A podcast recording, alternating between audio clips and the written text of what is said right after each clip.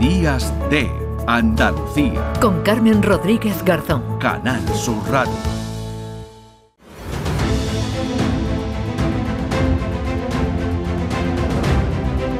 Bajo el cielo de Andalucía. 9 y 39 minutos de la mañana. Decíamos que habíamos hecho algunos cambios porque mañana vamos a ofrecer un programa especial que va a girar en torno al Día de la Bandera y emitiremos en directo ese acto, institucional desde el Palacio de San Telmo. Estaremos allí, así que lo decíamos, hemos hecho algunos cambios y hemos adelantado porque no queríamos perdernos a ninguno de nuestros colaboradores. Así que le hemos dicho, venga, cambia del día, veniros hoy sábado, como Manuel Navarro. ¿Qué tal, Manuel? Buenos días. Buenos días, Carmen. En un día por fin otoñal ya aquí en Málaga. Sí, sí, ya he visto por las redes sociales que habías puesto alguna foto diciendo que venías de, de camino, ya con un poquito más de frío, con lluvia, ¿no? Que habéis tenido además en Málaga, eh, bueno, pues en las últimas horas y con las que vendrán, ¿eh? En las que vendrán. Sí, sí, la noche ha, estado, ha sido lluviosa y incluso viniendo hacia aquí, desde, desde la zona este, como sabes, Mm. eh, ha habido algún aguacerillo más o menos copioso eh, por la carretera, lo cual es muy de agradecer porque sabes que hace mucha falta Sí. el agua en toda esta zona. Que sí. nadie se queje por la lluvia, está totalmente prohibido, aunque nos fastidie o bueno, el puente, nada, nadie se puede quejar de la lluvia. Donde ya ha llegado el invierno seguro, seguro, es en Burgos, ¿no? A donde te has ido, eh, Manuel, porque allí está el Centro Nacional de Investigación de la Evolución Humana. Sí, bueno, en Burgos ya sabes que el dicho, eh, un, un poco en, en tono jocoso, dice que en Burgos solo hay dos estaciones, Mm. la de tren y el invierno, ¿no? O sea que el invierno más o menos está siempre y esta vez sí estaba de, de verdad, porque si bien es verdad que cuando vamos en verano se nota mucho la diferencia con, con la temperatura, con el clima que hay por aquí por Andalucía, ahora en invierno ya eh, sí, sí empieza a ser la cosa seria, sí, en sitios efectivamente bastante fríos, sí. Pero bueno, con personas muy acogedoras, como todo el personal del Centro Nacional para Investigación, para la Investigación de la Evolución Humana, el CENIE, que es donde hemos estado. Porque si recuerdas, hace unas cuantas semanas hablábamos de la primera de la cara, del primer europeo que se había excavado este año en la cima, en el yacimiento de la cima de Elefante, en la trinchera de ferrocarril en Atapuerca. Y bueno, hemos ido para hablar con los especialistas, a ver cómo iba la investigación, para que nos enseñaran también y habláramos de otros fósiles que son de- del mismo yacimiento y de yacimientos cercanos. Y la verdad es que ha sido una experiencia maravillosa porque en España tenemos la enorme suerte de tener este centro que es específico de estudios de evolución humana, ¿no? Claro y que que es un centro, sí, sí, que se está poniendo a la cabeza mundial en muchos en muchos sentidos y que tiene proyectos que ya tienen una, una trayectoria con grandes investigadores, no sé, pues como el propio Emiliano Brunner, y que ahora eh, se lanza hacia el futuro con el estudio de la genética, de las paleoproteínas, un montón de cosas que creo que para nuestra audiencia y para el ciudadano español en general tienen más que interés, sí, sí. Bueno, creo que ya tenemos, eh, podemos saludar a esta hora a la que es la responsable ¿no? de ese centro de eh, investigación de la evolución humana, que es María Martinón. Hola María, ¿qué tal? Buenos días. Hola, buenos días. Pues aquí encantada de, estar con vosotros. Bueno, pues igualmente, porque nos decía Manuel que ahí, bueno, pues eh, digamos que está eh, todo el, el centro, bueno, nunca mejor dicho, ¿no? El centro de todo lo que se está investigando y todo lo que se va eh, averiguando, que es mucho, ¿no? Que siempre estáis, bueno, pues adelantando, ¿no? Y, y nos creemos que lo conocemos todo, pero ¿qué va? Todavía hay muchas más cosas por descubrir, ¿verdad, María? Exactamente. Mira, el estudio de la evolución humana o cualquier otra disciplina que sobre todo se encarga de investigar el pasado juega casi con más preguntas que respuestas. Pero en nuestro caso, encantados, porque en esa propia investigación de, de cómo resolver esas mm, preguntas, de cómo aproximarnos a lo que sucedió en realidad, aprendemos mucho también. Y además, si me permitís la, Sí, ¿eh?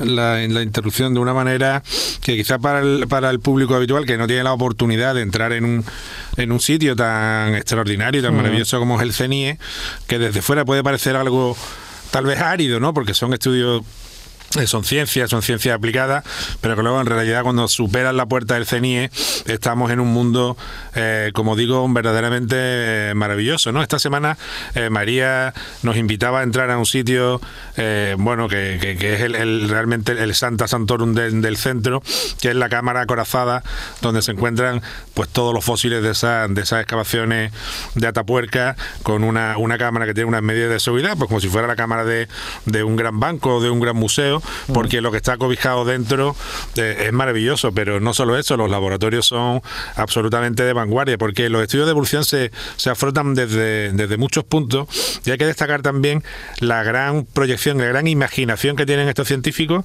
que se mm. enfrentan a un problema tan difícil como es saber eh, cómo vivían las personas de hace un millón de años, cómo eran, cuál fue su origen, de qué se alimentaban y se, se enfrentan a todas estas preguntas, además de con una gran disciplina y con un gran rigor, con una gran imaginación. De manera que, por ejemplo, ahora María nos puede contar que el, el eh, hablando además del contenido de esa cámara, del, por ejemplo, el laboratorio de, eh, de, arqueología experimental, ¿no? Que estuvimos y nos pareció alucinante, ¿verdad, María? A ver, dinos, cuéntanos, María, sí. bueno, sí que es verdad ¿eh? que la gente, el que tiene la idea de que la ciencia es aburrida, sería, para hacer ciencia hace falta mucha creatividad, ¿eh? Hay que discurrir muchas, muchas maneras, voy a decir, de interrogar, ¿no? A ese, a ese sospechoso que no colabora y que no habla y tenemos que buscar maneras de hacerles hablar. Y sí, el Laboratorio de Arqueología Experimental y Tafonomía es un laboratorio en el que tratamos de entender la mente del individuo que creó, por ejemplo, las diferentes herramientas que nos encontramos en un yacimiento o que consumió los animales que nos encontramos sus restos también cuando estamos excavando y lo hacemos con una aproximación actualista, es decir, nosotros reproducimos, controlando las variables, las cosas que ellos hacían. Por ejemplo, hemos tenido la posibilidad, en un acuerdo con un parque prehistórico que tenemos aquí, pues eh, ha muerto de manera natural un bisonte y nosotros con las herramientas que se utilizaban en el pasado, el equipo de laboratorio ha descarnado ese, ese bisonte igual que se haría en, el paleolítico mm. y lo que hacemos es a través de esa reproducción de todas esas marcas, nosotros hacemos como una biblioteca de manera que tenemos un muestrario de las marcas que quedarían, por ejemplo, en los huesos dependiendo del implemento de la herramienta que utilizas y así nosotros cuando nos encontramos en el yacimiento podemos ir y comparar e inferir cómo lo ha hecho, con, con qué lo ha hecho. O por ejemplo tenemos una máquina que llamamos la de intemperismo que somos capaces, es nuestra verdadera máquina del tiempo.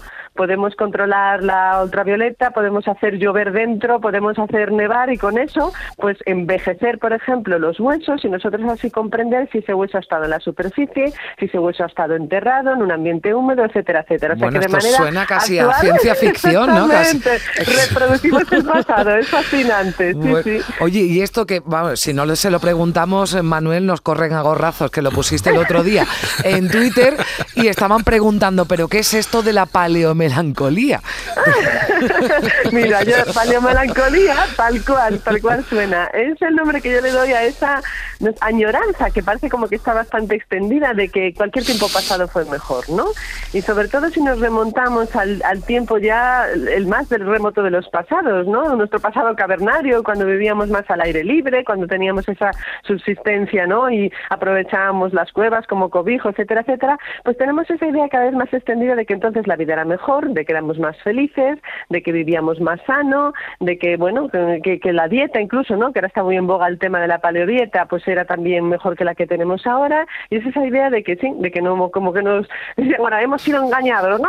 Que esta, esta civilización, un poco eso, la hemos sido engañados porque dice nada, estamos en la civilización, estamos en la modernidad, pero resulta que nuestra vida pues no, no funciona, estamos cansados, estamos enfermos, eh, estamos sobre todo agobiados y con ansiedad por la producción en el trabajo, y es un poco esa idea, ¿no? De que, de que tendríamos que mm. volver al pasado, pero bueno, yo le pongo sus asteriscos, ¿eh? Claro. Como decía, decía Joaquín Sabina en una de sus letras, no hay nostalgia peor que añorar lo que nunca jamás sucedió, ¿no? Exactamente. Y, quizá, y quizá pase con eso, ¿no? Es verdad, porque cuando hablaba María del, del bisonte, claro, para que nuestro oyente ya habla de la herramienta, eh, se hagan cargo, es que el bisonte lo han eh, despellejado con piedras, vamos, es decir, las herramientas son líticas, son de piedra, ¿no? Exactamente, y herramientas que se han creado en el propio laboratorio, sí, sí, sí, sí. Bueno, yo no sé si a mí lo de despellejar un bisonte con piedra, vamos, lo digo por eso de la paleomelancolía, pero eh, tú publicaste, María, y ya terminamos porque nos vamos a quedar sin tiempo, eh, homo, homo, imperfectus, ¿no? Que, que viene mucho a colación de lo que estamos de lo que estamos hablando, ¿no? Porque parece que no hemos evolucionado tanto, ¿no? Como creemos, parece que nos remontamos a cómo éramos hace miles y miles de años, pero no hemos evolucionado tanto, ha evolucionado la sociedad, pero nosotros como, como humanos no hemos evolucionado tanto. Mira, hay de todo, porque es verdad que la biología tiene unos ritmos de cambio muchísimo más lentos, ¿no? Y entonces, en proporción, el ritmo en que ha cambiado nuestra cultura, nuestra tecnología, es muchísimo más espectacular y más exponencial. Y ahí de esos desajustes, ¿no? De una biología que va rezagada, ¿no? Que no somos capaces de adaptarnos a estilos de vida nuevos eh, y en comparación con esos estilos que nosotros hemos creado, pues es de donde surgen muchas de esas enfermedades. Pero bueno, habrá que decir que también en paralelo nuestro comportamiento ha evolucionado de manera que hemos desarrollado el conocimiento y la empatía como para ayudarnos los unos a los otros en la manera de superar ¿no? y de salir adelante a pesar de esas enfermedades o esas debilidades individuales. ¿no? Nos cuidamos, eh, conocemos la medicina y nos protegemos y a pesar de la fragilidad o de la enfermedad, pues en teoría, y la gran mayoría de los Homo sapiens, no dejan a los débiles atrás. Bueno, pues interesantísima la conversación contigo, María, ha sido un placer y nos da una idea de todo lo, la importancia de todo lo que se hace en ese Centro Nacional de Investigación de la Evolución Humana, que yo a la próxima visita, Manuel, me apunto, ¿eh?